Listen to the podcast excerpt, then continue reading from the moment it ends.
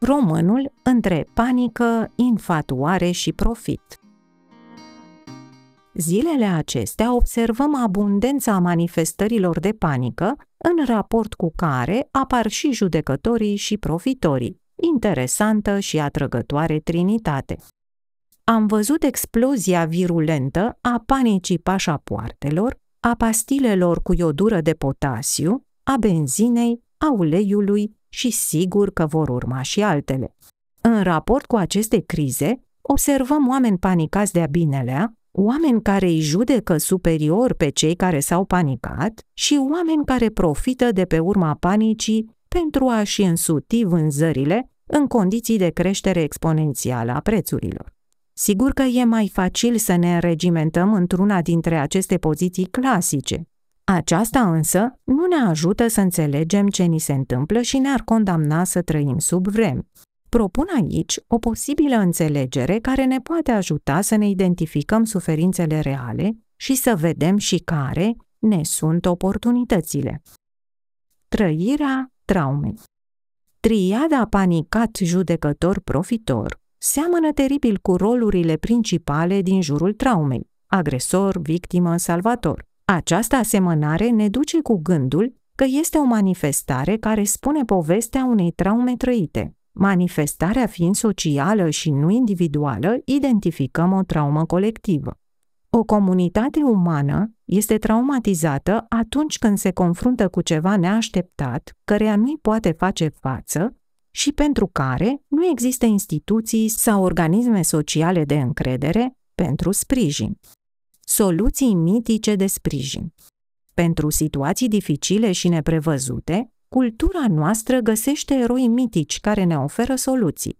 Hidra, oricât ar fi de feroce, este învinsă de Hercule. Ulise găsește leac pentru cântecul sirenelor. Sfântul Gheorghe și Siegfried înving fiecare câte un balaur. Făt frumos îi vine de hac zmeului, tot el salvează soarele aflat în pericol de a nu mai răsări. Iată cum bazmele copilăriei ne pregătesc pentru situațiile neprevăzute din viață.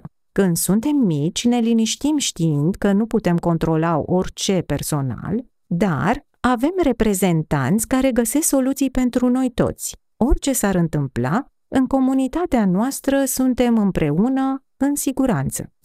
Trezirea la realitate.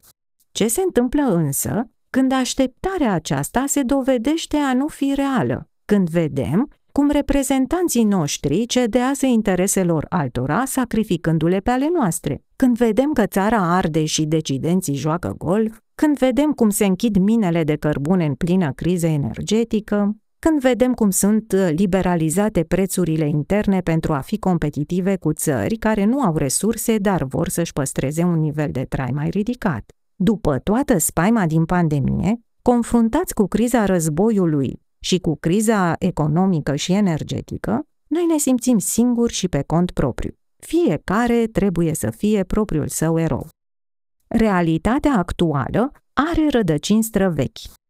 Creangă avertiza că nu ne putem baza pe alții, căci fiecare pentru sine e croitor de pâne. Se vede treaba că de pe vremea aceea trăiam într-un individualism sălbatic. Prin urmare, urgența pe care o simțim de a ne localiza într-unul dintre rolurile traumei, victimă, agresor, salvator, arată că ne simțim în nesiguranță, pe cont propriu, nereprezentați, nesprijiniți. Nu doar că nu ne putem baza pe o comunitate și pe niște reprezentanți, dar suntem nevoiți să răzbim în ciuda acestora. Să nu uităm că miturile noastre ne avertizează asupra pericolului reușitei. Ciobanul care are oi mai multe și mai cornute este sortit pieirii.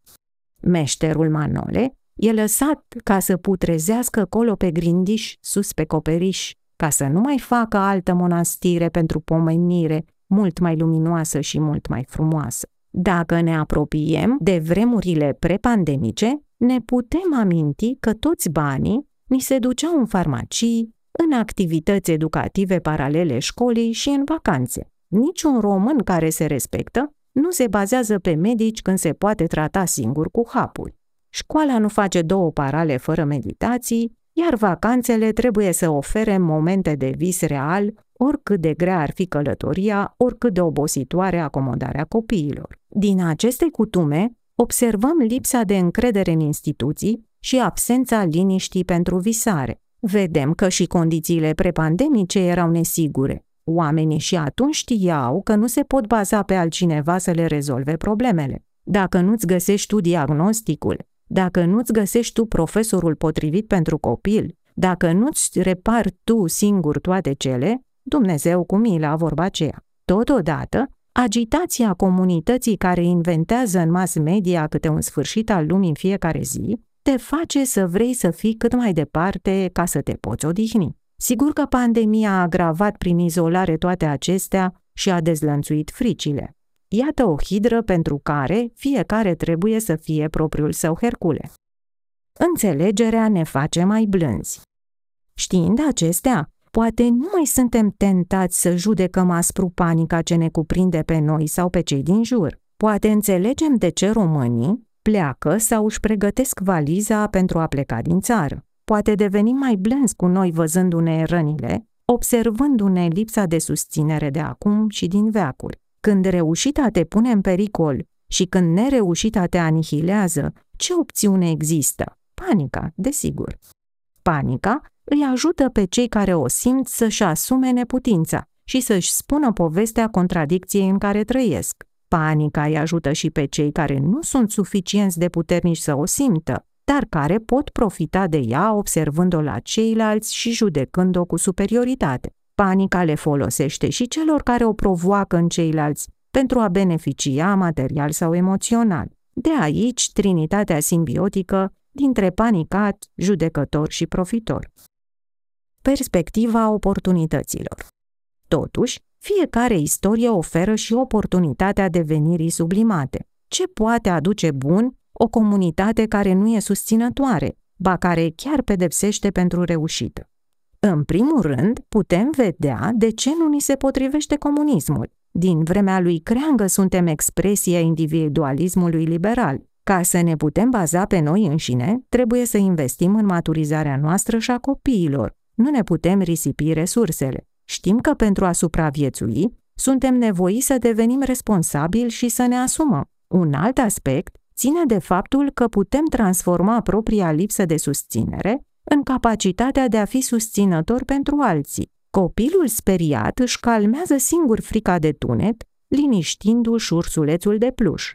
Noi înșine ne putem oferi suport ajutându-i pe cei în nevoie. Primim refugiați când e cazul, ne susținem cât de mult putem copiii. Sigur, exagerarea noastră în susținerea copiilor s-ar putea să-i facă să evadeze în fantasma unui comunism hippie, dar asta vom vedea. De asemenea, dacă reușitele ne pun în pericol, putem învăța să ne bucurăm de lucruri mici, să nu avem așteptări și nici regrete, să trăim cu intensitate momentul, să fim admirativi și doar în secret creativi, să ne împăunăm doar cu ce nu ne reprezintă și să facem haz de necaz.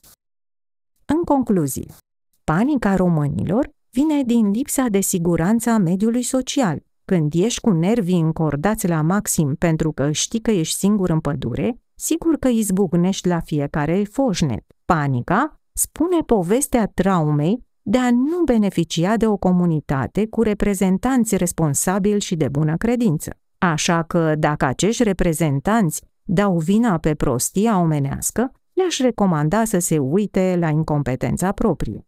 Românii, deși vaccinați împotriva manipulării, se lasă influențați pentru a se putea panica. Când nu pot colabora de frică, când nu pot crea prea mult și prea durabil, măcar își pot exprima emoțiile panicându-se. Panica se opune rigidității mortificate cu care se împăunează unii, precum și manifestărilor explozive de agresivitate cu care amenință alții. Așa panicați, suntem de nădejde, responsabili și capabili să ne descurcăm pe cont propriu.